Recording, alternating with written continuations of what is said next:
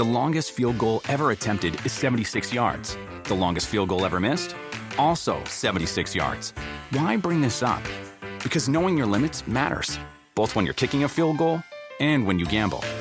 Betting more than you're comfortable with is like trying a 70 yard field goal. It probably won't go well. So set a limit when you gamble and stick to it. Want more helpful tips like this? Go to keepitfunohio.com for games, quizzes, and lots of ways to keep your gambling from getting out of hand. When you need mealtime inspiration, it's worth shopping Kroger, where you'll find over 30,000 mouthwatering choices that excite your inner foodie. And no matter what tasty choice you make, you'll enjoy our everyday low prices, plus extra ways to save, like digital coupons worth over $600 each week. You can also save up to $1 off per gallon at the pump with fuel points. More savings and more inspiring flavors make shopping Kroger worth it every time. Kroger, fresh for everyone. Fuel restrictions apply. Hi there, I'm Rebecca.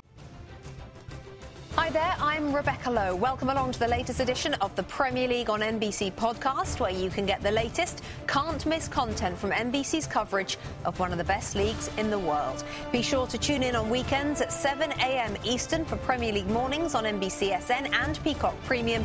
But for now, we hope you enjoy the latest edition of the Premier League on NBC podcast.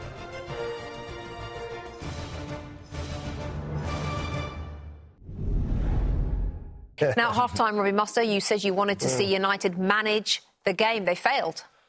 Again, like drama. Every game's been drama. They've had two wins, Leeds and Newcastle, where it's been comfortable. Mm. Every other game has been some kind of drama with it. Things were going okay, by the way. I know that Martial maybe had a little injury. Things were going okay. Ronaldo comes on, Sancho comes on, Pogba comes on a little later on, and it all seems, you know, it, it just wasn't wasn't put together.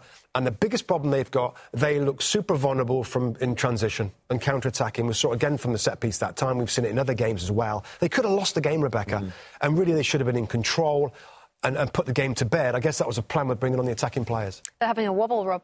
They are, and the problem they've got, Rebecca, is there's no fear of playing Manchester United. Look at Villa, look at Everton today. Man United are more on par with them than, I'll say, the teams at the top of the table. The more you give United the ball, the less threatening they are. You look at City, you look at Chelsea, you look at Liverpool. If they have the ball, they're going to hurt you. Manchester United almost score their goals when they're not particularly playing that well, when somebody can come up with a moment. Today, it was Bruno putting it to, to Martial, and it was interesting at the end because there's, there's no boos, and I think the, the, the fans are very much still behind Ollie and what he's trying to do. But I think they're scratching of the head. I think we're in a position where if things don't pick up soon, it might start tipping the other way. Uh, We've just got to give credit to Everton as well, Rebecca. No, they, they, Yeah. they, they could have won the game. Right, yeah. Injury Awesome ravaged stuff. side, well organised, great spirit, and they could have won it late. Without Richarlison and without Calvert. Calvert-Lewin, yeah. Andros Townsend scored at Old Trafford last season for Crystal Palace and did it again today for Everton. He's given himself a whole new lease of life as a toffee. We're going to hear from Bruno Fernandes in just a tick, but first, here is the man, Andros Townsend. That must feel like more than a point, doesn't it, Andros? Um, yes and no. Um, going into the game with the injuries we had, we probably would have accepted a point, but when you go to Old Trafford, to create the chances we had, we had the chance that was offside in the last few minutes. Yes, we're delighted, but on another day it could have been three points. Where did you get that goal celebration from, mate? You know what? Uh, listen, no, this this guy is my idol. Um, I grew up watching Cristiano Ronaldo. Spent hours on the training pitch trying to execute his techniques. Maybe should have spent a bit longer on the celebration because it wasn't great execution. But no, it was it was a bit of respect to, to Cristiano, and it's an honour to, to be on the same field as him. Talk us through that goal then. Oh, it was amazing. Um, Dimmy doing what Dimmy does best um, on the counter attack, using his pace and power. And then as soon as Duke's got it, I know with the quality he has and the vision he's had all season, I knew if I kept up with him, he would put it in my path. And thankfully, on this occasion, I managed to keep my composure and put it in the in the bottom corner. You got the goal touch back. Is it five goals in nine matches at Everton? Was it- Um, was you, it- say, you say back. I never had it. Um, no, it, it, it's something. It's something that's obviously I've said it many times before. It's, it's been tough for me trying to analyse why I haven't been scoring on a consistent basis with the quality I have with both feet. But um, I'm working on on the training field. The manager demands the very best, and he got the best out of me when, when I was at Newcastle. Seems to be getting the best out of me again at the minute. And if I keep working hard, keep listening to the manager, hopefully I can continue getting on the score sheet. yeah, he's doing a great job. Um, what is he telling you to do? What's different? It's just non-stop. It's just he's always he always wants to improve. Um, if I score in the top corner, he tells me I need to put it bottom corner. Um, if I cross out wide, he tells me I need to come in the pockets. He just he never gives you a pat on the back. He always wants more because he knows the quality we have in the dressing room, and he always thinks there's there's a higher ceiling to reach. And uh, I, I, love that sort of technique, and I'm, I'm, repaying his faith at the minute. And like I said, long may it continue. Bruno, does that feel like a, a big missed opportunity today? Of course, I think having having the result on our side and once again made made the mistake to to don't to, made the mistake to slow the game, make it slower, make it easy for them. Uh, don't try to attack again. Don't try to go forward. Um, I think uh, we should learn from from from the past, but we still have a lot of uh, a lot to learn uh, as we as we have seen today. Uh, but we have to carry on now and, and, and, look for the for the next games, and and watch what we did wrong today, and we have to solve that problems. Was one of the things you did wrong today to have everybody pretty much up for the corner for that breakaway goal? It seemed that there was a, a big risk there. No, just was the same position as, as always we do. Um, bad corner from me. Uh, after we could clear the. Um, clear the ball. We didn't clear, and after we could make a fall, we didn't make it. They come through us and they score. That's it. Nothing to, nothing very very special from them. Just a good, of course, a good counter, but we should do it. Should do much better. Starting on my corner, and uh, until the end of the uh, the goal.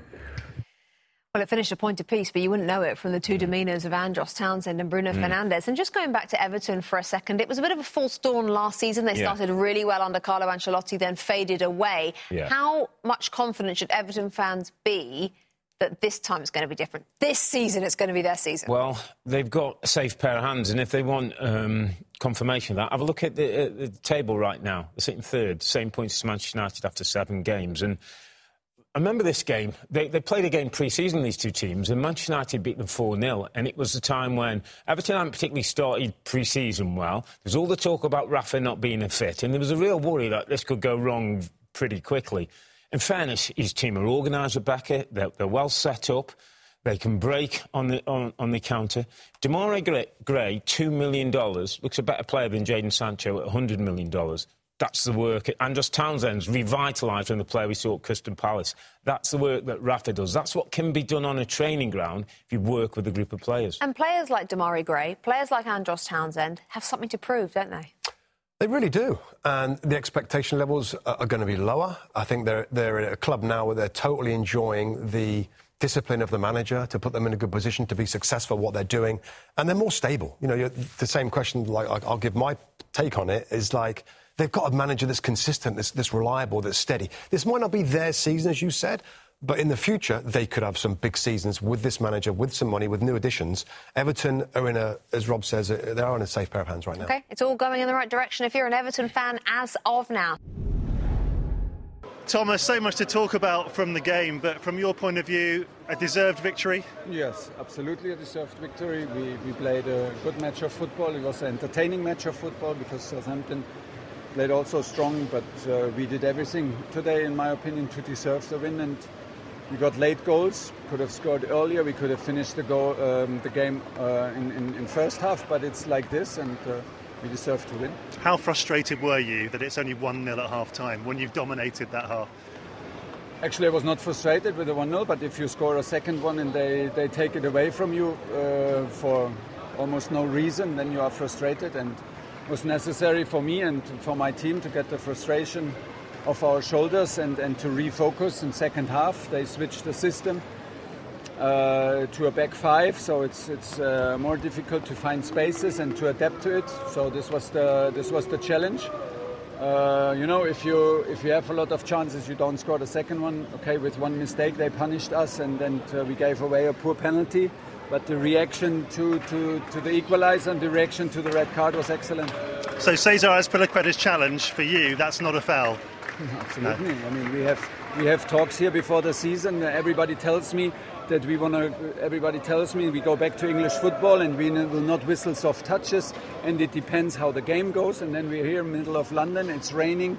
It's some 40 minutes, and we have an intensive match and then it's not even after the situation that there is a goal. There's a chance, there's a second chance, there's a third cross, and the third cross is a goal, and we go back. This is not the decisive action for this goal. So no, for this uh, for this situation, I have absolutely zero understanding why we go back to this situation and, and take a goal away. But Timo did get his goal, yeah. and it was an incredible feeling of relief, wasn't it, around the stadium? Yeah, of course. It was 1 uh, 1, and we come from two defeats, and we played a good match of football, and it's, it's difficult to create also against 10, 10, 10 men defending. So yeah, it was a was a fantastic goal, and he was there where he needs to be as a striker, and I'm happy and happy for the team. And Ross Barkley played played a key part in that. You made a decision to bring him on for his first league minutes, okay. and, he, and he did what he had to do. Yes, he did what he had to do. That's why he came on to deliver, to, to have maybe one, one shot, one free kick, or one shot from open game, because we were like in the half spaces around the box. So I hope that he can maybe find a solution. He's very strong in the, in the moment. He's, he plays with a good energy in, in training and in the Champions League games where he came on. In the cup game, he was strong. So yeah, I'm happy for him. The, the pass was excellent, the delivery was excellent, and Timo finished it. Just finally, you're top of the league going into the international break. That must feel very, very good. Yeah, it's only it's only Saturday. You know, there are some teams playing tomorrow who can still catch us, but it was yeah, it's uh, it's uh, the best thing to go into national break with a win, and, and 16 points is is, uh, is very good. And uh, from here on, we continue. Thank you so much. Thank you. Obviously, Ralph, the red card to such a key player in your team is a is a crucial moment in the game. Um, it seemed to me that it was a bad ball from their goalkeeper that invited James Ward-Prowse to, to go for it. He, he's a bit unlucky that he's caught the player, not the ball. Yeah, um, yeah. When you press high, then you have sometimes uh, situations like this, and when you're a little bit too late, there's this a little bit about winning the ball, having a goal chance, eh, being a bit, little bit late, and then it's a foul. Uh, um, I haven't seen it, but I, think they, they, spoke about the red card uh, from VAR. Mike Dean, I think he it's the third time he gives us a red card as a VAR since I'm here.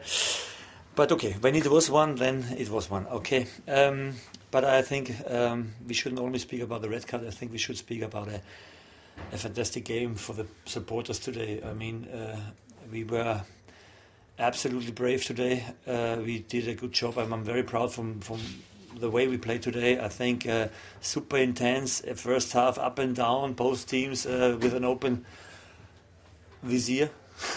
but uh, in the end, uh, it was it was yeah the red card, the decisive moment. We were coming back, changed the shape in the halftime. You could feel that Chelsea had to to play the highest level to score against us.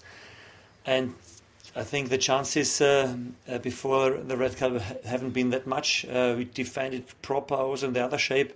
Always nasty with our counter attacks. What we don't have, I must say, is that we have not the, don't have the the quality in the final third then to to make an equal three against three or four against four to, to, to have a goal chance. Uh, we can only score when we have an over number, and this is you don't get against this team normally. So this was difficult for us, but we scored a goal, we came back, and then finally lost the game. But I think yeah was really I must say the guys did a really good job against the Champions League winner. I mean, yeah, what can I say? I'm, I'm, I'm absolutely proud of, of, of, the effort we put in today. I, I, saw you play Wolves last weekend. I've seen you today. I, I mean, it was a much better performance. I don't know. It was a completely different game. Last week we had a lot of possession and and uh, we had to make the game. This game was more about, about playing against the ball and being um, good on the jump. And we, I think we we forced them. Yeah? We, we tried to to make it as tough as possible for them, and uh, I think it was tough for them. You you're recurring to this theme most most weeks about talking about quality in the final third. It's it's a problem.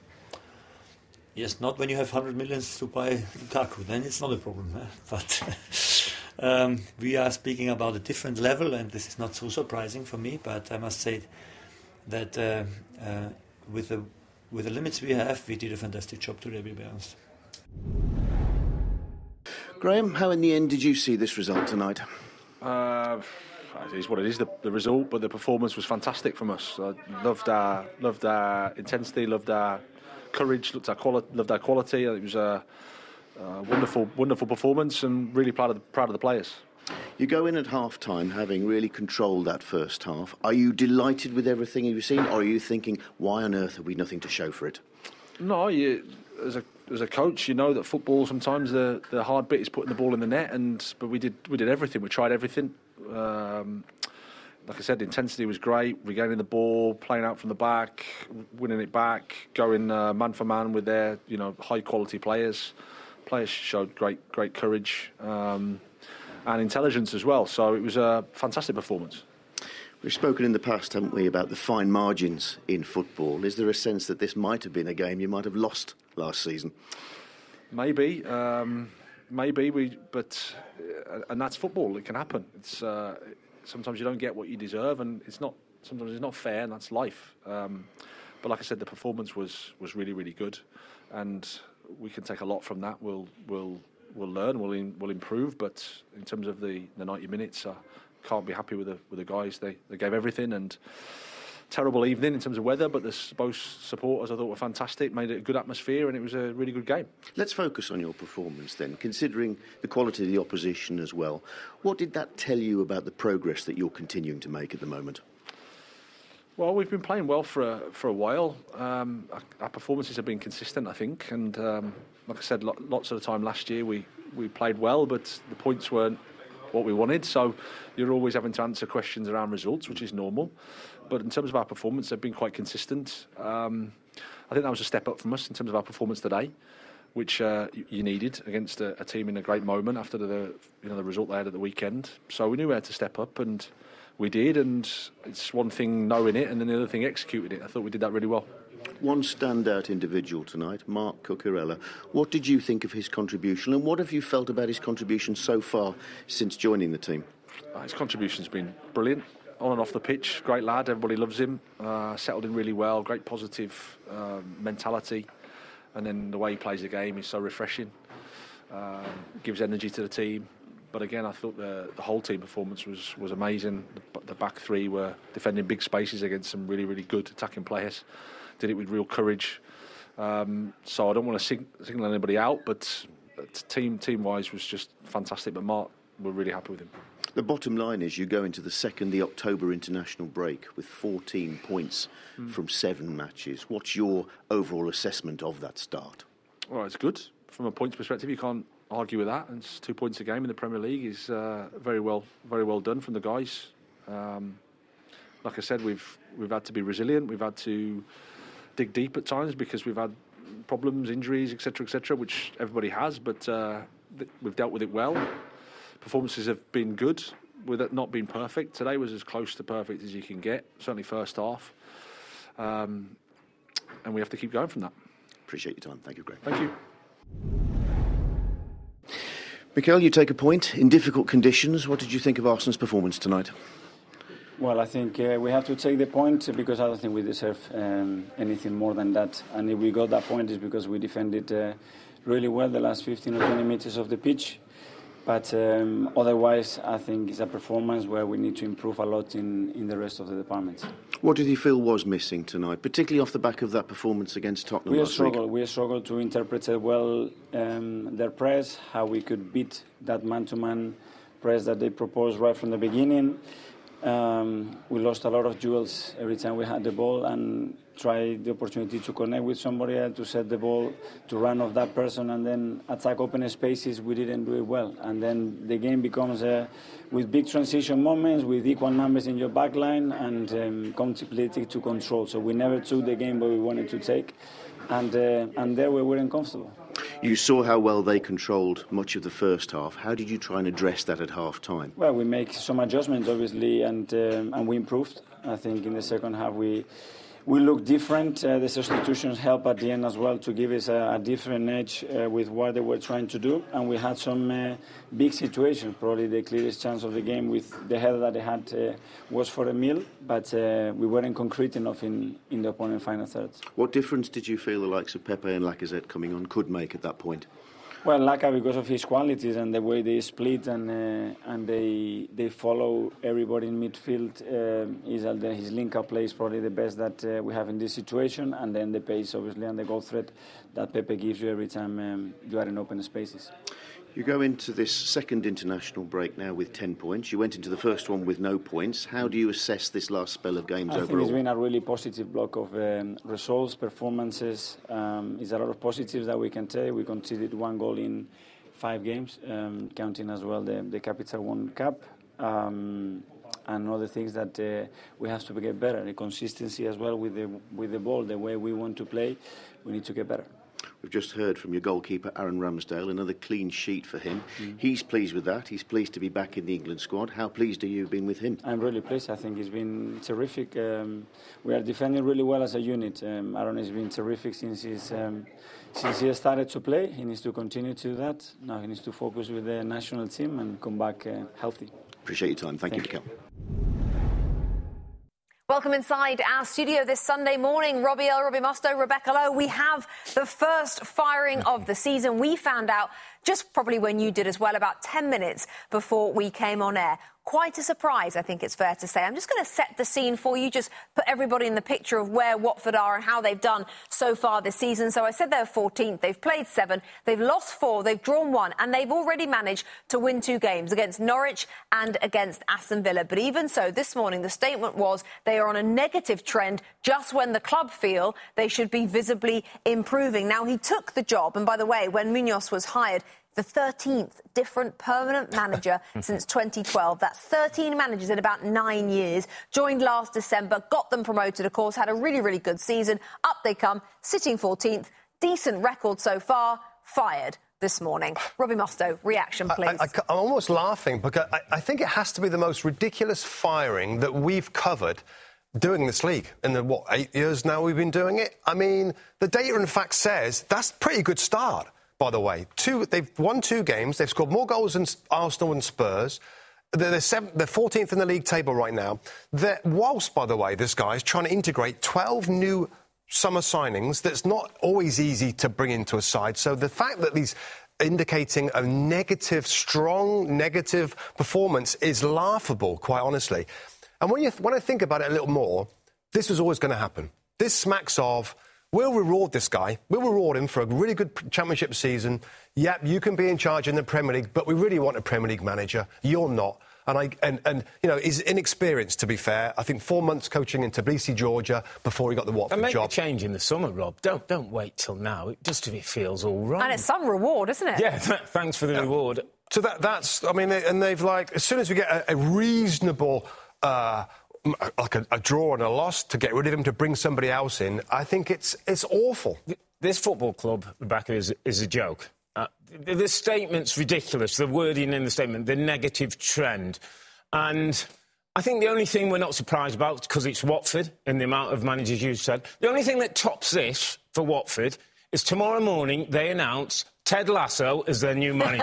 I mean, that, honestly, that's where we are. This football club, this guy had the best defensive record in, in the Championship. He's trying to change a team from a rigid 4 4 2 that relied basically on Troy Deeney's power and strength to be a little bit more football. I was doing the game yesterday. I did a little bit of research before the Leeds game. They've got a nice mix of Sarr, they've got Dennis, they've, they've got King and Sissoko and, and, and hmm. players. These are, I'm looking at them yesterday thinking they could be competitive this, this time around Watford. Yet again, we're back in the same place. They sack a manager, there'll be a time of integration, there'll be players in and out. Before you know it, with Christmas, and anything could happen. I mean, you, you have no sympathy for the way this football club does its business. I mean, the results are saying that they actually are competitive right now, so that's exactly They're, they're on a point against a Point point, a game. a game. 38 points will keep you in this Premier League. Certainly will. Now, down the years, Robbie, you have at times been okay with the way this club is run in. Mm. terms of it's different. They, they like a director of football, they then just get the coach in to then coach the players that everybody else Right, buys. right. But for you, this is just a step Oh, too far. I, I- and I think we saw it before their time in the Premier League before, where they, the managers were coming and going real quick. Again, to, to, for the most part, it's worked for Watford. They've been in the Premier League, but I think the last few seasons have been a disaster. There's talk about Claudio Ranieri Yeah. maybe being the guy, possibly. I'll tell you what, it'll be his biggest achievement in his career if he stays a season with Watford, let alone winning the Premier League with Leicester, with Leicester City. It will be if he stays to the end of the season. And I doubt very much it's going to happen if he takes the job. But the, the thing that Watford know is they're one of only 20 clubs in the Premier League, and there'll be lots of people who would take this job. And Eddie Howe, for argument's sake, would be somebody who maybe would look at it and think, well, look at all the other managers. They take the job if it comes, Rebecca. Just when you think the Premier League's enjoying a nice, calm little spell, we get our first firing of the season. Let's get more reaction. Pitch side today at Anfield, of course, ahead of the game between Liverpool and Man City a little bit later at 11.30 Eastern. Our team, Lee Dixon, Graeme Saux, Arlo White.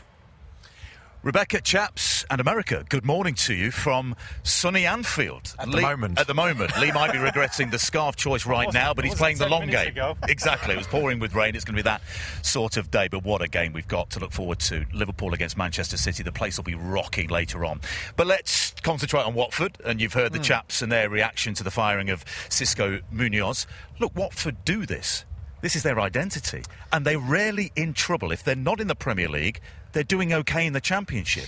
The track record suggests it works. So is it as shocking as the, the lads were saying? Well, it's not in some ways. Obviously, the record of seven points from seven games is is enough at this stage to keep them in the league. But to lose to Leeds yesterday, who haven't it's their first win, to draw with Newcastle, who are having a shocking time as well, and they lost to Stoke in the EFL Cup as well. Um, it, there's three bad results there, and it seems to me that this was on the cards. This has been on the cards. It's part of the plan. We shouldn't be surprised in that sense. They're already looking for the next coach whilst they've got someone in the job because it is a series of short-term sort of shocks that they give this this squad um, to try and get be a catalyst for, for success. And what success is to them is clearly getting enough quality in in terms of players, but also a manager now, if it is Ranieri or someone of that calibre, who's got a track record in, in the Premier League. And that's a slight change for them because they've often gone for managers that are quite unknown quantities and use them as part of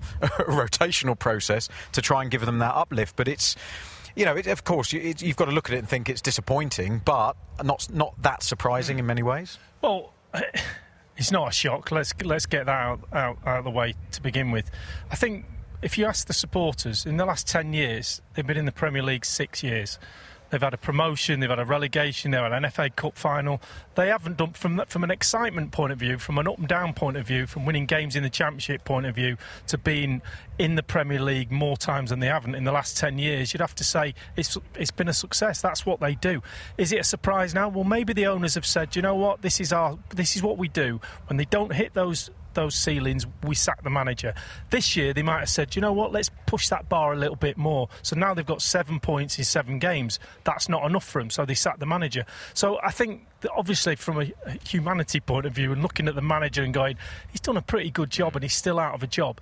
Every manager who takes that job or that position knows what's coming. They know if they don't hit above what the owners think, the likelihood is they'll get a sack. So I don't think it is a surprise. I think the fans ultimately quite like the fact that they've been in the Premier League that long and had some relative success from that point of view. So, I, do you know, I'm not as shocked as the two as, as, as Robbie Mustoe is in the studio. I think it's kind of like that's their model. Yeah. Just just get on with it. Graham, six teams below Watford at the moment. Mm. Four haven't won a game yet. What do you think Norwich, Newcastle, Burnley, and Southampton are basing their thinking on in terms of managers? Well, it's a totally different approach. They've all mm-hmm. got a different approach, with maybe the exception of Newcastle that are chaotic at the moment. That's not by design.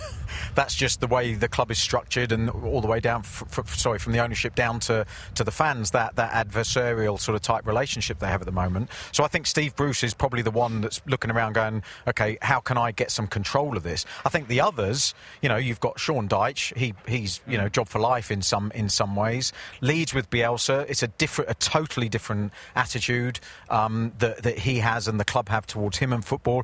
And Norwich, long term plan. You know, they kept Farke when when they got relegated. He's come back up, had a terrible start to the season, but you can see there's a, a different strategy to those clubs that they believe is going to give them longer term stability. Keep your eye on Southampton, Rebecca, as well. The sun's gone in. It's got a bit chilly. I hate to admit it. I think Lee's right. Manchester City are the subject of Sunday's boot room. We're going to get a transatlantic point of view from Arlo Lee and Graham shortly. But Robbie Moss, I'm going to start with you. This false number nine situation, which is causing a huge debate among City fans and actually in and around the Premier League. Is the problem with Man City a lack of striker, or is the problem a lack of continuity in who he chooses to play the false number nine? Because he has chosen Grealish, uh, Torres, uh, Foden. Uh, I- the list goes on. Sterling, Sterling, of course, yeah. most recently. De Yeah. Bruyne, even. Yeah. For you, what is the bigger problem? But first of all, it's not it's not been a massive problem because they won the, the Premier League title last season. Um, but obviously, a concern of the football club that they tried to buy Harry Kane. So it's not just us or me saying that they could be better with a with a, with a, uh, natural leader or frontman. The club tried to do that. Now, I, I just you know at times, of course, when they first started to do it, it, it, it was different. Um, and they still create an, a lot of scoring opportunities. And last year, the midfield players scored a lot of goals. Ilkay Gundogan was the top goal scorer, 13 Premier League goals. So, in order to achieve what they did last year, he's got to do that again, or somebody else got to step up for the goals. 83 goals were scored by Man City last season, which is the fewest to win the title since Leicester did it. I think four or five years before that. So. I think when, when we look around the league and, and the other teams, they've improved. And I feel like 83 goals potentially isn't going to be enough. So Man City would have to find more goals when you think of Liverpool now, the, the way that they're playing, uh, and a few others in Chelsea, etc. So that's what concerns me. And I watched, I've watched a couple of recent games, and the results haven't been terrible. But I, and it just like looks like it lacks a natural striker, a leader, a front man to be that guy that gets in the right spots at the right time to score goals. And Pep also said it, I think, in his press conference after the game uh, last weekend.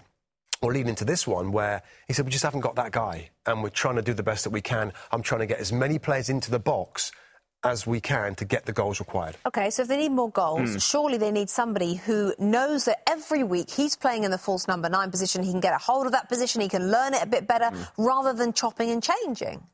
True, but I'm, I'm going to try and play devil's advocate to Mustoe's argument and, and to the argument that you put out there. First of all, this is Pep's world.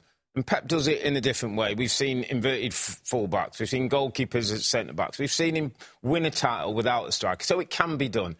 I agree that obviously uh, if you get a Harry Kane, he's fine. But, it, but there's also, with Pep, there's a profile of that person who's going to play in the false nine.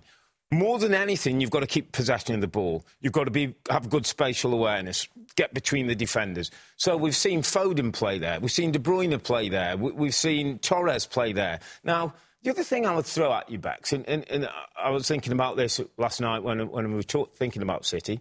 If you're Liverpool, who's going to play the false nine? Who's, who is Van Dijk and Matip going to pick up?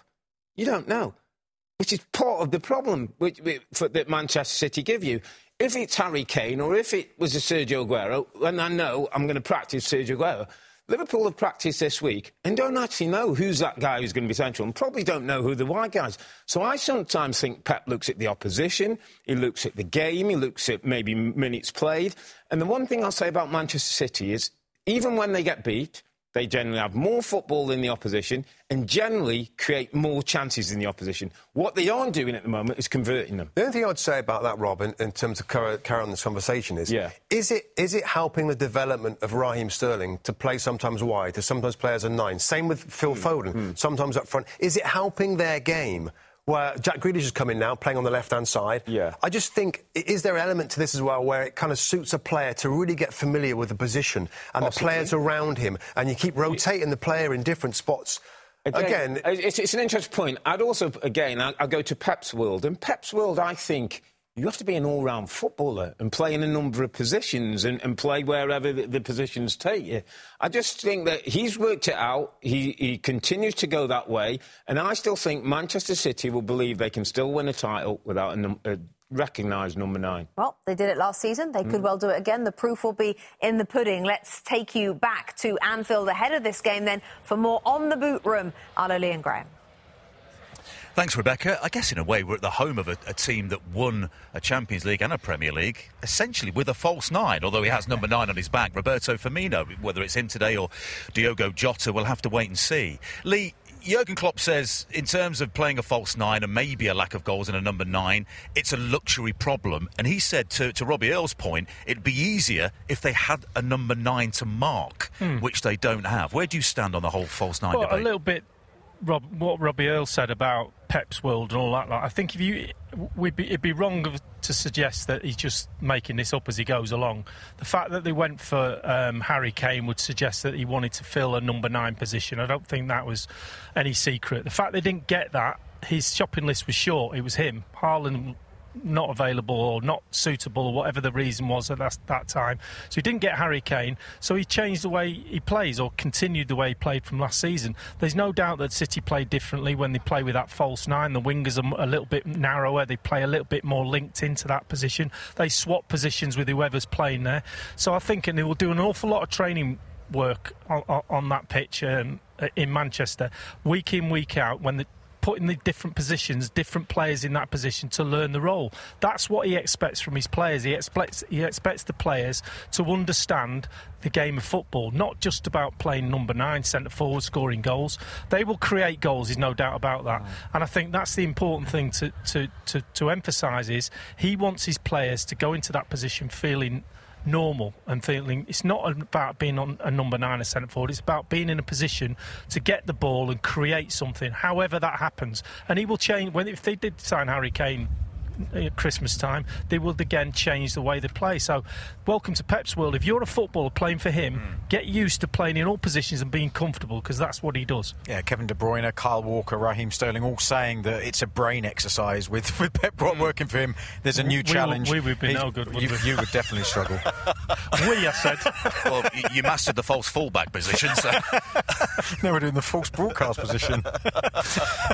um, but it's it, uh, look, uh, Lee's absolutely absolutely right. The the, the way that the, the principles of, of Pep Guardiola, the Barcelona principles, where he honed his sort of coaching talents, are all about keeping possession moving um, your opponents out of possession and then filling that hole with one of your players. So it's about pulling people out of positions. If we're talking about the centre forward and the centre backs, if you can get the centre back out of that line and get someone in behind, coming in, as you say, off that narrow wing position or from midfield, Gundogan did it a lot. He's a big miss for them, I think, at the moment. Um, they, they're, they're there's no better team, I don't think, at, at, at, doing that than Manchester City.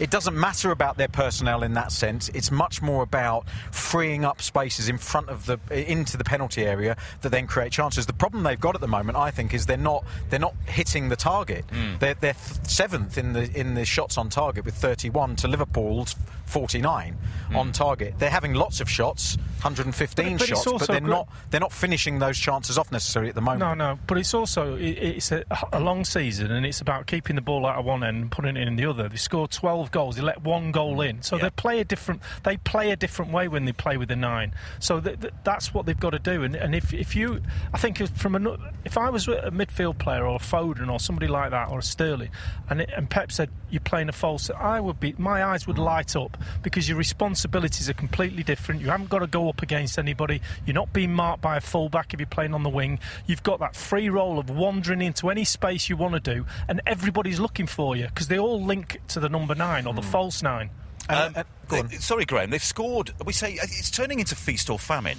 They've scored six twice. Okay, once mm. against Wycombe in the in the EFL Cup. They've scored five twice. They've also been shut out three times. Most lately at PSG mm. on in the week, but they outshot PSG eighteen to six. Yeah. So, so, so the, the, sort of again, it's it's all these principles, and it's to the extreme, isn't it? And actually, sometimes it's quite hard when you're commentating on them because it's pattern after pattern after pattern, and it's how we break that down differently when essentially they're doing the same things to get the, the result that they want. But it's it's fascinating to watch. It is successful for them, and they've got the quality of players to be able to adapt mm. to any system, any shape, or any personnel that he puts out there. They're playing with two number nines today. Can you imagine? 4 4 2 for Pep today, then, Rebecca, by the sounds of it. But they have had 14 different goal scorers in all competitions. It'll be fascinating to see what he does this afternoon. Yeah, true. And there are pros and there are cons. Gentlemen, thank you very much. Fascinating stuff in this Sunday morning's boot room. The longest field goal ever attempted is 76 yards. The longest field goal ever missed? Also 76 yards. Why bring this up? Because knowing your limits matters, both when you're kicking a field goal and when you gamble. Betting more than you're comfortable with is like trying a 70 yard field goal. It probably won't go well. So set a limit when you gamble and stick to it. Want more helpful tips like this? Go to keepitfunohio.com for games, quizzes, and lots of ways to keep your gambling from getting out of hand.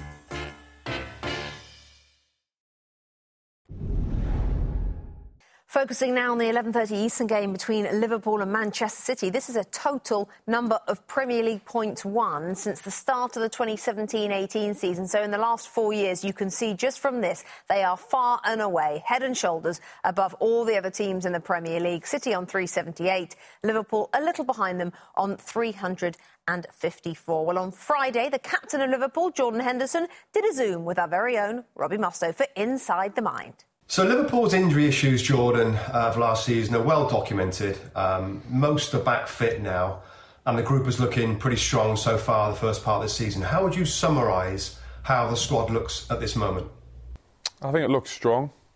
You know, we've started the season really well. We've got great depth within the squad. The team's been rotated at times, but always looked uh, strong, and performance level has been good. So that's important because you're going to need everyone throughout the season with, with the number of games that we've got. So overall, it's been a positive start, um, but still a long way to go.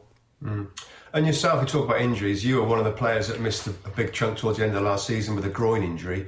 How is it, and how are you, and, and does it bother you at all now? No, I feel really good. I'm in good shape. You know, I'm, of course, I missed the end of the season, and then sort of done well to, to, to, to get back for the Euros, but still wasn't sort of 100%. But yeah, trained then trained um, for, for like a, a pre-season after that on my own and then with the team. So I've had quite a long time of, of building back up um, and training. So it's nice to be back playing games um, and physically feeling good. I'm sure it's uh, nice as well, mate, to be playing games in midfield. And uh, you and Fabinho, of course, have looked really good together. Give us a little insight into what it's like playing with Fabinho in that area and how your role kind of changes when you play with him. Yeah, I, I love playing with Fab. You know, he's su such a fantastic player, reads the game so well, breaks play up, good on the ball, and yeah, to play with him is, is is amazing, really. You know, especially when I'm playing in the eight, a little bit more advanced. You know, when you've got him behind you to protect and sort of stop counter attacks and stuff. It gives me a little bit more license to get forward, which which I've been enjoying. Um, but yeah, incredible player and um, fantastic to play with. Mm. And Anfield, mate, what, tell us what it's like with those fans back in the stadium and playing in front of them again this season. Yeah, incredible. You know, it's amazing to have them back. Of course, at Anfield, you know, but everywhere really, away games with the atmosphere and stuff have, has been much, much better. Totally different game without them, as as we've seen over the past year or so. So, no, it, amazing to have all the fans back in the stadiums, and it makes such a big difference to the players and the and the way football's played, really. Do you think it adds a focus to the players? Like, th- there's instant feedback now when you're playing. Like, I'm sure it's crazy with nobody in the stadium. Do you think it puts certain players under a bit more pressure, or is it, does it sharpen up your game a little bit with the fans being in there? I think it just adds a bit more of the emotional side in. You know, when you sort of re- you can hear the crowd reacting to certain things, and yeah, of course, it'll apply more pressure at times to to, to, to players. So that's all part and parcel of football. You know, that's what we grew up grew up with. So to not have that was a different experience, and, and it was it wasn't the same, of course. Um, so, like I said, to have them back, it's um, it's been amazing. Mm. Just thinking about yourself, Jordan, with your career there. I think it's I think ten years now at the football club. Do you feel like when you look back at the beginning of your career at Liverpool, did you ever think it would go on this long? And I guess more importantly, if you had to adapt your game to remain a, a really important part of the team over that period of time? To be honest, when I first came, you never really think about how long you're going to be there. You just sort of know that you're coming to a, a huge football club and you want to give absolutely everything to to be successful there, and that's that's all I continue to do. No one ever knows how long something's going to last. Of course, one day it's it's going to stop, but I hope hopefully that won't be for a, a very long time. Um, but you, you, just never know in football, you know, it changes so quickly. So for me, I just yeah enjoy playing for this this club every single day in training, every game, and try and give me absolute everything to, to be better, to try and help the team become successful. And yeah, that's that's all I've ever tried to do. And that when that, to the answer to your, to your second question in terms of um, have I adapted my game, I think I've learned and improved my game over the number of years that I've been here especially under Jurgen, who, you know, I probably would, at the beginning of, of playing a, more of a six and a, and a deeper midfielder, I'd never really done before. I feel as though since I started playing there a few years ago, you know, it was difficult at the beginning, but I learned and learned, improved, improved, and I think I can play that position well now. But also, I can still play my natural position, which is an ear, getting up and down, box to box, a bit more of all action as well, which which I enjoy. So I have, I would say, I have adapted and I have learned different ways and how I play, but that's part and parcel of of, of being a footballer. You always learn, you always want to improve and, and be better and be able to adapt in, in different positions wherever the team need need us really. And um, there was times last year I had to play centre half, which I didn't particularly, particularly enjoy, but sometimes you've got to just do it for the team and, and what's needed, and I'll always I'll always do that. So yeah, I think there's part of us that has adapted, and I think that's essential in modern day football. But at the same time, there's still attributes there that I've had my whole career as a, as a player, really. Yeah, interesting. Last one, mate. Just just in terms of talking about change and, and adapting, do you think Jurgen Klopp? We're almost at six years now at the football club. Can you give us like a thought of whether you think he's changed? Has the club changed him? How different is he now than what he was at the start of his reign at Liverpool? I think the gaffer will always try and improve as well and be better and look at different ways tactically and how he can improve his squad, how he can improve the players that he has and how to be successful. So of, of course I think he'll always continue to to progress and, and want to improve as a manager and he's done that since he first came to the club, you know, he's what he's what he's achieved here and what he's done for this football club is is incredible and, and like I say, hopefully there's even more to come in the in the near future. Lovely stuff there, hosted by Robbie Mustoe with Jordan Henderson. Robbie, what's so interesting, and of course, what he didn't mention there was when he first arrived, and you asked, it, asked him about it 10 years ago, um, he probably didn't think he'd be there 10 years because, my no. goodness, he was on the end of some real criticism when he first yeah. arrived. He signed with Stewart Downing from Sunderland, and they were in a difficult time, Liverpool, and it was a hard time mentally. How much do you think he's had to grow to get out of that mindset all those years ago? A, a lot. And, and, that's why I wanted to ask him about his adaptability, because I think it's a crucial part of a professional player. Certainly was for me in my career. To stay where I wanted to be, I had to adapt. So it's interesting the way that he did that. But you're absolutely right. You know, you'd think, has he got enough kind of about him at that point to be a Liverpool player and now a Liverpool legend, almost, really, what he's done, and a very important part of the squad now. So I think, yeah, I think he knows that he's done well with the tools that he was given, but it's all credit to him you know, to, to be able to do that and the drive to, to, to make those improvements. Tells you all about the man. Let, us remember, going back in the day, Sir Alex Ferguson said about this guy, who's got a funny running gait, I'm not sure he's going to be a top player. And even the great ones get it wrong because he took the captain's armband from Steven Gerrard and has landed the thing that Liverpool have wanted forever, that, that title after 30 years. So huge credit to him. And, and the way he's playing in the new focus, he's key for, for Liverpool at the moment. Certainly is. We will get the team news ahead of that game a little bit later on. Goodness me. As Arlo said at the end, mm-hmm. take a breath. Mm. Smiles on our mm. faces. It was goalless at half time. Fair result, 2 2? yeah, probably fair result. Um, just a, a brilliant game of football, brilliant managers, brilliant players, and brilliant goals. I mean, add everything. There's controversy with some of the decisions, managers making tough calls, brave calls that worked. Jurgen Klopp stopped it at source, really, stopped Man City's dominance in the second half with just more effort and more energy from his players. And some of the moments of quality, Rob, that we saw in that mm. game take your breath away. Yeah. It was that that good and that high quality of match. I want to have a look at the Salah goal in just a second, but yeah. first of all, your initial reaction, um, sometimes we call this work, but it's a privilege, Rebecca, to, to watch that. The, the, the, the speed of play, the intensity, the skill levels, the drama. We played in a league that was called the Premier League back then. It was about 50% of the speed of what we're seeing now you can't sometimes imagine how people are closing down, how touches, how, you know, the Salah goal we'll talk about is brilliant. And Liverpool's, I thought, will and attacking drive dented uh, City's possession. And, and that was what Liverpool about. And you saw two different teams, saw two managers hugging at the end, almost like a bit of an appreciation for each other. And the big four are in the top four spots now. We have got a serious title race this year. So just how difficult was that oh. goal from Mo Salah. Let's take another look at it, shall we? It's a work of art. It's a work of art. I mean, the skill level, the, the, the quick feet level, the move in his body, and this little bit of skill, and getting to this ball. Look at this. Every sinew he strains to get to that shouldn't be allowed. It's an incredible goal. I mean, it had us on our feet here. Just a stunning bit of football from an incredible footballer. Is he the best player in the Premier League right now? Yes. Someone arguing he's the best player in the world, Re- Is he? Rebecca. I'll, I'll be part of that argument. And I'll tell you what else needs to happen soon. Liverpool need to get him signed up. I know he's got 18 months. I know these, these got to be conversations. When he can do that, it changes games, it, it wins games, it wins title. And he's the best in the business at, at doing that. The hardest thing in the game, putting the ball in the back of the net. Best player in the world right now, Mo Salah? I'm just trying to think. I mean, who else out there is, is scoring as regularly as him, consistently is him, able to do that? I mean, I'm sure there are players that are able to do similar things, but I think so, yeah. Like Rob says with his contract, just, just give him the money. give him the money. Get him to sign because he is an unbelievable player. Okay, well, in the first half, it was all about Phil Foden down the left causing problems. He got a goal in the end, didn't he? In the second half, it was him against James Milner. We saw that lovely shot at the end when they embraced and had a chat. Let's hear now from Manchester City's Phil Foden.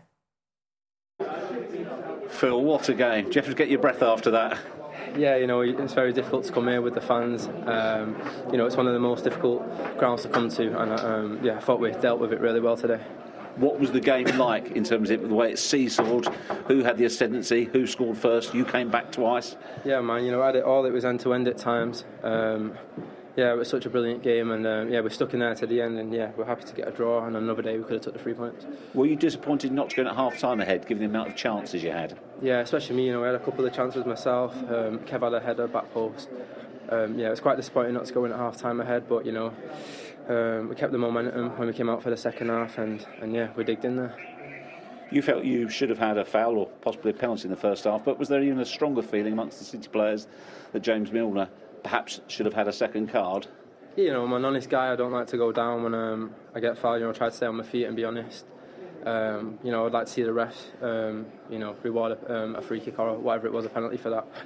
Um, but yeah, whatever it is, you know, it happens and it's football, and, and I thought we dealt with it well. What does it say about City though, coming back twice from behind today? Yeah, it shows our character, you know. Um, we've not won here a lot. Um, and yeah, we showed our character when we went behind, just carried on playing our football. Um, we didn't look bothered, and, and yeah, we played really well today. Tell us about the goal. Did it need unerring accuracy? There was only a small gap for you. Yeah, you know, there was a lot of room to put it across goal. But yeah, I thought I'd just put my, my laces through it and hope for the best. And yeah, I was happy to see it going back of the net. Joining Arlo, Lee and Graeme right now, pitch side, is Pep Guardiola. Rebecca, thank you. Pep, thanks for joining us. What's it like watching yourself on the highlights on the big screen there after such a big game? What a handsome man. What-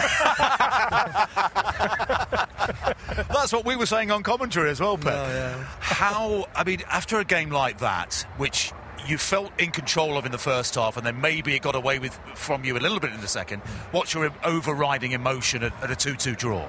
Well, first of all, the game, that's why the Premier League is the best league in the world. So, what a game, what atmosphere. Anfield is a is in a special special place. We cannot deny it. So we come back twice. Uh, we play incredible first half, especially the 50 to 45 minutes was wow. I don't know in Anfield can saw an and play with this especially personality. We spoke many times when come here today again. So, or you don't have courage to play, and you uh, see it's scary for the environment here. You don't have chance. And the way Bernardo played, Rodri played, and Kyle Walker, everyone, central defenders, and everyone was was really good. So yeah, unfortunately we could not win, but we didn't lose. It's not another step for the, this uh, tough Premier League. But yeah, very pleased for the week we played. We spoke before the game. We spoke about your number nine and the rotation of the front three. Can you just explain a little bit about how you want players to move into space and what the reason for that is with the No, opponent? we, we, we want Jack his uh, ability in smaller spaces to have the ball, to control it, and we didn't find him much uh, because the structure defensive from Liverpool is really good, so good, and it was not easy.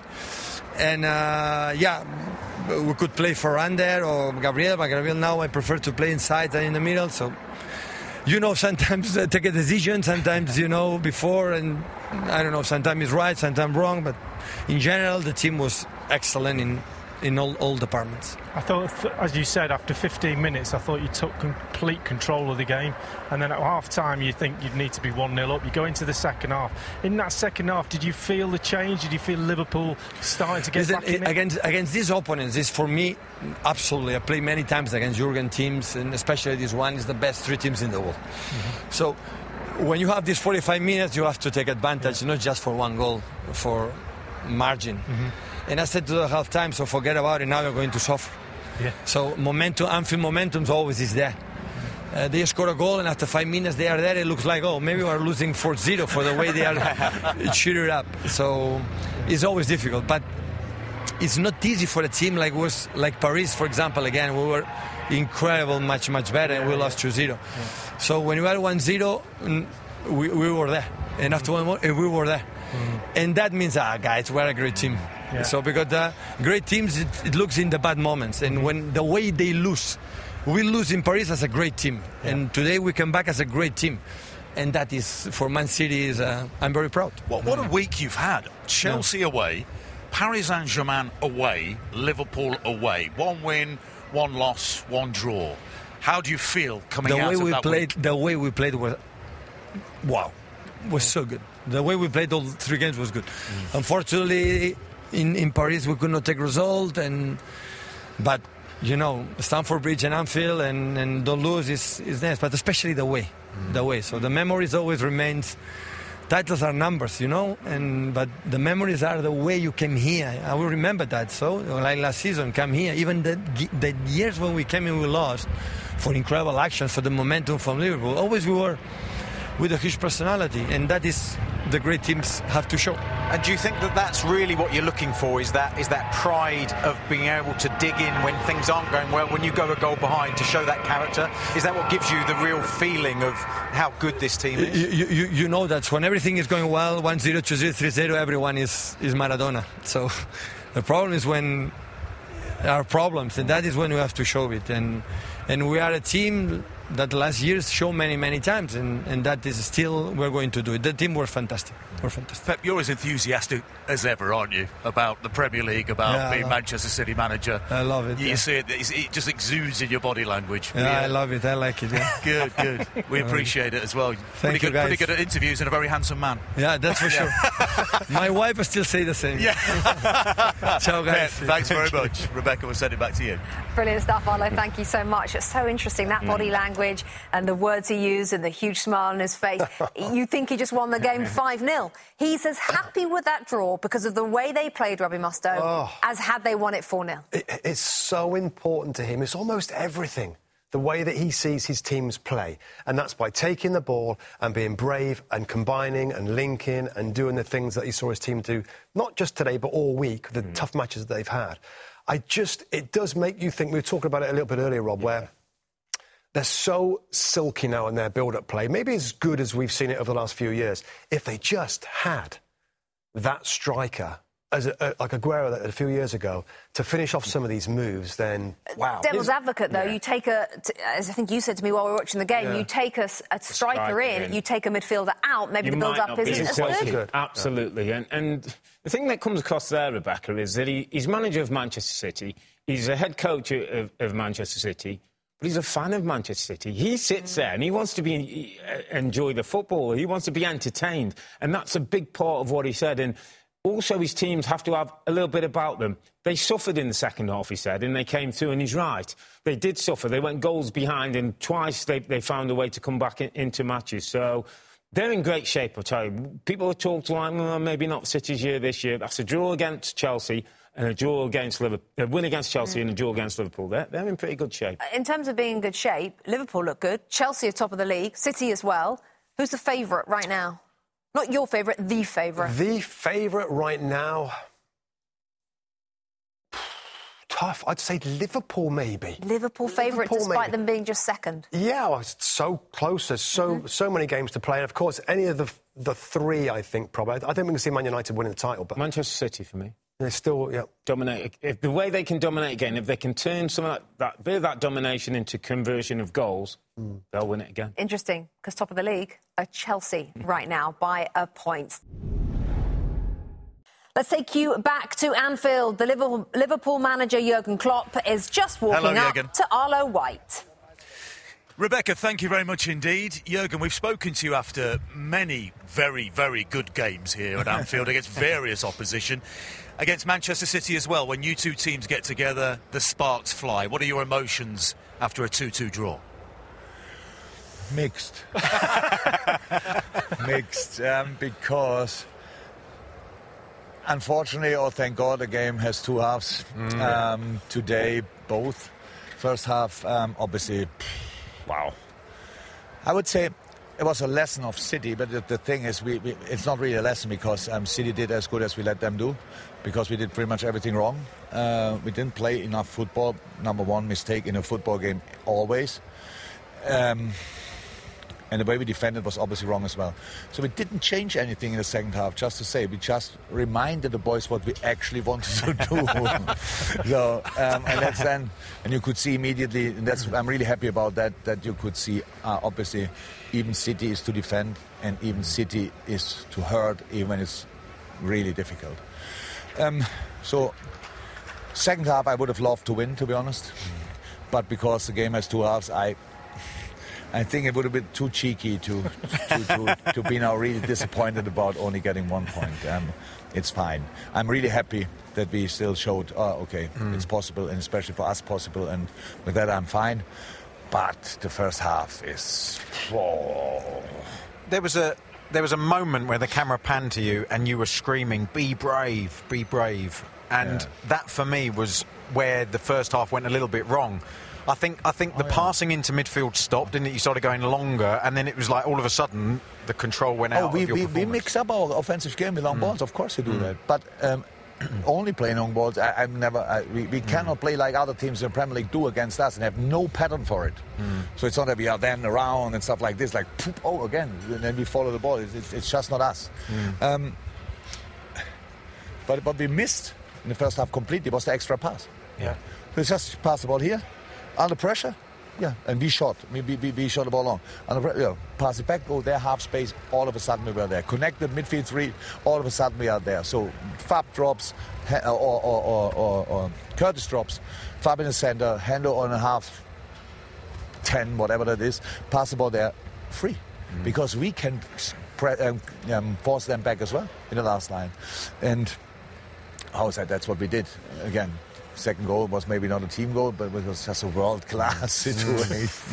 but all the situations now, we were really in the game. Our second half was a game everybody expected probably from the beginning. Yeah.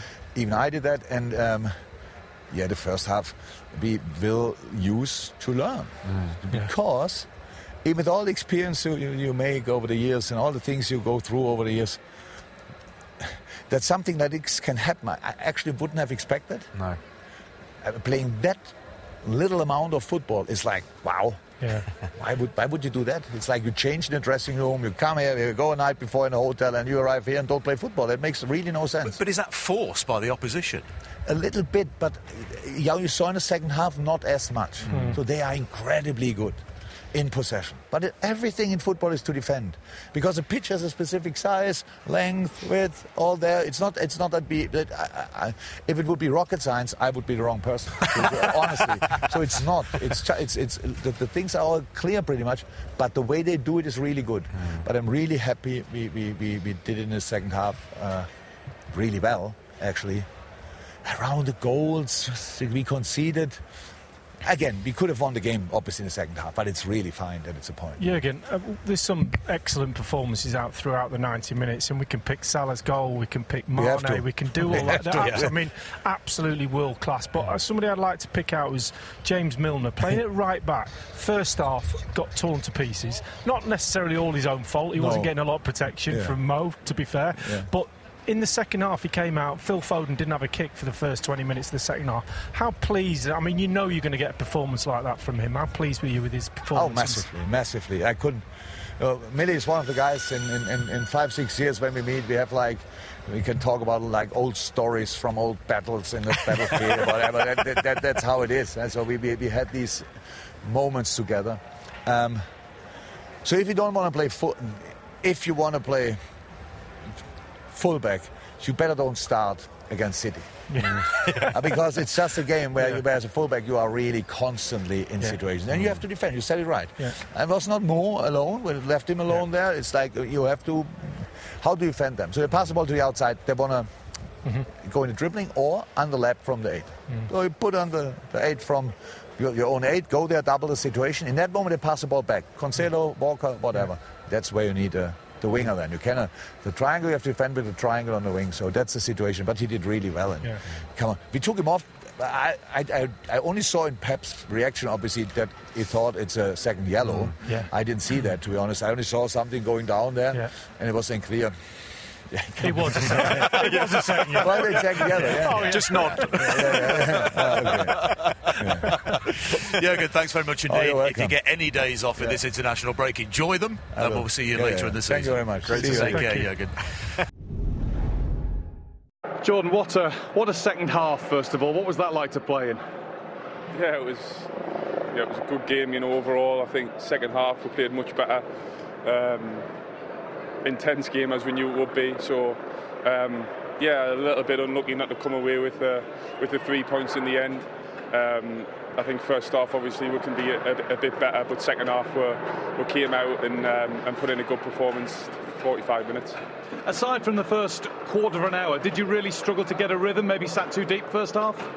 Yeah, we weren't pressing um, in the right way. You know, we weren't on the front foot in the first well, half. Yeah, uh, we started okay, but then after the first five ten minutes, we, maybe we, could, we couldn't get out of them as much as what we would have liked. But second half, we we regrouped, um, spoke about one or two things that we could improve on, and I, and I felt felt as though we did that second half. What about that second goal scored by Mo Salah? Just tell us, tell us about a fellow professional's view of that one. yeah, it was incredible. You know, he just felt as though he just kept beating players, and when he gets it on his right foot, you know that he's he's deadly in them positions. So, fantastic goal. Unfortunately, it wasn't the winner. What is the overall feeling in the dressing room? We've just been listening to fans on both sides, and everybody's going away sort of buzzing about what they've seen, reasonably happy. What's the feeling in your dressing room? Um, I think we'll be disappointed overall um, because I think we can be better in the first half in terms of performance. Um, and then last 10 minutes, 2 1 up, I think we should see the game out, to be honest. So disappointing, um, but still positives to take. You know, City are a good team, um, and it's always going to be a tough fixture. So, um, yeah, a little bit of a little bit of disappointed disappointment overall. So much to talk about from this game at Anfield, and you wanted to have another look at this moment here, Robbie Mustoe. I just think there's defining moments in the game. This is a defining moment. This is 1 1. And this really should have been a second yellow card for James Milner. Now, of course, we don't want to see players get sent off. There's no attempt to, to play the ball. He's deliberately bringing down the player. Now, again, we've enjoyed a magnificent game of football. It's been superb. But it's our job to, to pick out big moments. That's a big moment at 1 1. If City get you know, an extra man there, I don't know what we see afterwards, but a better chance of them to win. That's what I'm saying. A good example, uh, James Ward-Prowse getting sent off yesterday for Southampton. Chelsea go on and win the game Exactly. 3-1. That, Yeah. that can happen. And even Jurgen Klopp, I think, tongue-in-cheek, was sort of saying he realised they got away with one there, Milner, uh, with the second yellow, and actually took him off a couple of minutes after to, to just protect him. What do you think would have happened had it gone down to 10 men against City? How hard would those final City stages would have have probably won the game because they stretch it back. If there's one team in, in this league you don't want to have 10 men against, it's Manchester City because they possess and keep the ball so well and move you all over the park. So, as Robbie said, it could have been, but it, it wasn't given. We are where we are, and it, it's a point apiece. And James Milner is. A, we talked. They talked about it on commentary. He's an experienced pro. He's a Hmm. real professional. None of that plays into it, does it? In a referee's mind. It shouldn't do, Rebecca. I, I don't. I can't. I can't answer why that wasn't given. I don't. I can't imagine that because of the player, they're not going to give him a second yellow card. They shouldn't do that. You don't consider who it is when you make your calls. They just they've got away with it. Klopp's post-match interview there with Arlo, again, similarly to Pep Guardiola, body language, everything, super happy. It feels like, at the moment, these teams, Chelsea included, Mm. everything is kind of going according Yeah. to plan. It really is. And I think what you want as a manager is for your team to be playing to its true potential. And I think a lot of that was relief because in the first half they really didn't, as Jurgen Klopp said there. But the second half, you know, I, expected a change at, at right fullback. Hmm. He stuck with that group and he said words at half time that made them change the game, change momentum. And that's why he's a special manager because I think a lot would have made some tactical changes to stop City's dominance rather than just pointing the finger and getting them revved up to go out there and be a bit more aggressive. One of the things I've taken away the last couple of weeks, Rebecca, is that the top teams and the top managers understand you have to suffer. Chelsea had it the first half at Spurs um, a couple of weeks ago. They suffered the first half, went through it, and won the game. Today, that Jurgen Klopp has said that his team had to suffer and they come through. The big teams understand you're not going to dominate at all times, and when you suffer, you're hanging together, you have a plan of working out, and you come through the other side. That's why Liverpool, Manchester City, and Chelsea are I think the, the three that will win it. Manchester United, I don't think can suffer in the same way and come out on top. Now, we learned first thing this morning, about 10 minutes actually before we came on air, that Watford have fired their head coach Xisco Munoz after less than 10 months in charge. He was hired last December and helped lead the club to second place in the Championships and therefore promotion back to the Premier League. They lost 1 0 to Leeds yesterday and were in 14th position this morning when he was fired. They'd actually now sit in 15th place. They've got seven points through seven matches. The Watford board said this recent performances strongly indicate a negative trend at a time when team cohesion should be visibly improving. We should also say the reports throughout the day are linking Watford with Claudio Ranieri. Apparently, they're in talks with the former Leicester and Chelsea manager, amongst others. Claudio Ranieri mm. at Watford. Do you like it? You like it. Uh, I'm not so sure, but I, I, don't particularly like how Watford go the, around their business. And I know people say, well, this is the way they do it, but to give a manager who's got you promoted, who's got seven points, who's working hard to try and get things right, to sack him um, and then bring in Ranieri. I'm really not bothered, to be honest, Rebecca. I've got to be honest. I'm not bothered because that's how what forget me uh, to a point where, you know, the team do so well, they go in the championship, they get up, and then there's no relevance to me after seven games you, you sack a guy. Either don't start with him or give him a chance at least to, to fail. Yeah, not bothered. Robbie Earle, what do you think? I, I understand where he's coming from. I mean, there's short-term managers and there's Watford short-term. I mean, Munoz from December did a great job. I guess they want a Premier League manager. There's no way you can sack him thinking, after seven games, they've won two of them, by the way, that we're, we're, we're looking, our performances look like we're going in a, di- a, downward spiral. They want a Premier League experienced manager. Ranieri's the guy. I, I, does he make Christmas? Probably doesn't. They're probably going to look for somebody else. I don't know where their expectations lie. Do they think they're going to be a top 10 mm. team, Watford? Mm we know how difficult it is to jump into the Premier League. Yeah. I know there's a lot of new players gone there, but even so, I think this is this is ridiculous from a guy that's done a really good job. They're going in a different direction. Let's talk about the top four as we cover some storylines here over the course of the weekend. Has this weekend for you, Robbie Mustoe, been the moment where you've thought it's not a four horse race, it's a three horse race because of what happened with Manchester United yesterday? Probably, yeah. I was on that path anyway with Manchester United, the way that they don't look like they play as a team more than a, a, a team that's capable of good moments going forward. It confirmed there's good moments going back. They're capable of doing that as well. And I think that's kind of the issue there. Just a, just a quick thought, a comparison. Frank Lampard at Chelsea last season. New players, new expectations. He's trying to mould the team. He's trying to figure out the balance of attacking, defending. We talked about it many times. They get caught on the counter attack, tweaking, not getting it right. New manager comes in, experienced guy, boom. From day one, stopped all that issue. At Manchester United, are we a similar road, Rob?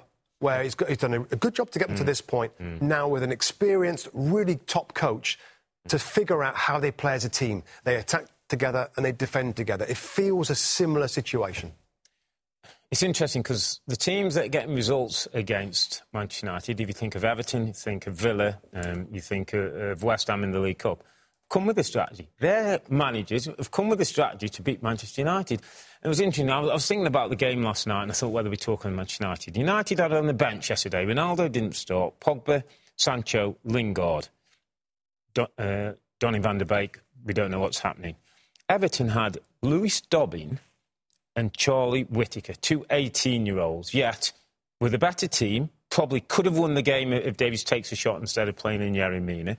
Had the best player on the park, it cost them $2 million, to Demarai Gray, and have a, a set up in a strategy worked by Rafa that's giving them points and keeping them at the top end of the table. That's it's, the difference. It's an incredible comparison, and you say that you probably think now they're out the ti- not out the title race, but maybe it's a three-horse race rather than mm. four. But that's not okay, is it? From United's perspective, that no. already in October no. we're thinking that. No, not when you finished second place last year and I know the other teams have strengthened as well, but you've made some big signings there. And, and the Jadon Sancho call is a big call for $100 million to bring in a player that you really, really, really wanted. I didn't see too many others knocking the door down to bring him in. And it's early yet, and he's a young player, and I think he will come good.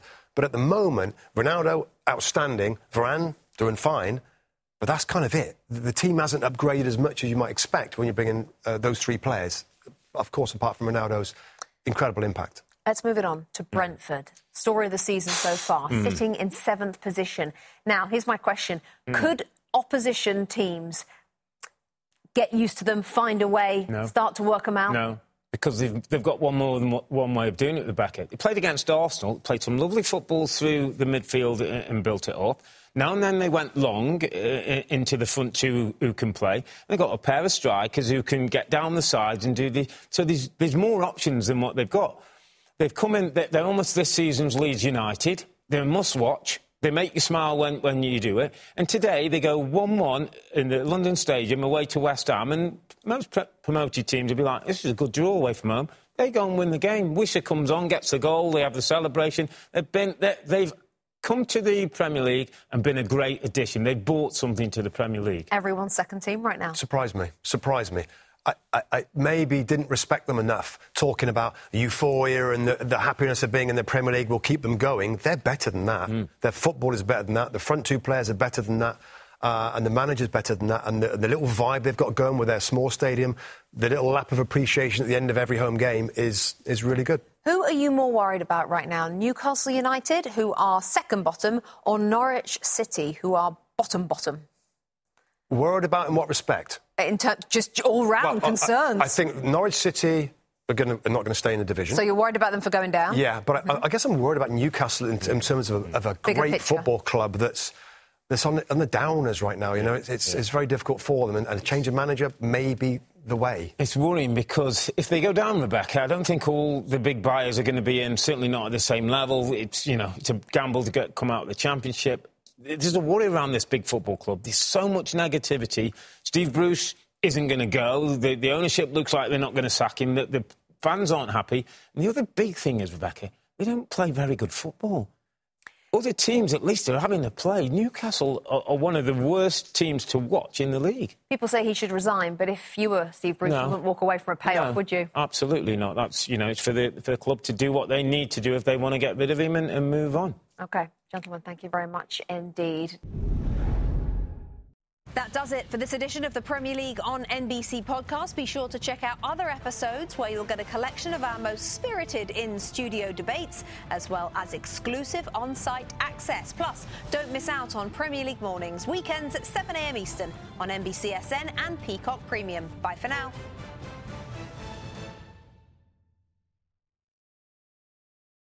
The longest field goal ever attempted is 76 yards. The longest field goal ever missed? Also 76 yards. Why bring this up? Because knowing your limits matters, both when you're kicking a field goal and when you gamble. Betting more than you're comfortable with is like trying a 70 yard field goal. It probably won't go well. So set a limit when you gamble and stick to it. Want more helpful tips like this? Go to keepitfunohio.com for games, quizzes, and lots of ways to keep your gambling from getting out of hand.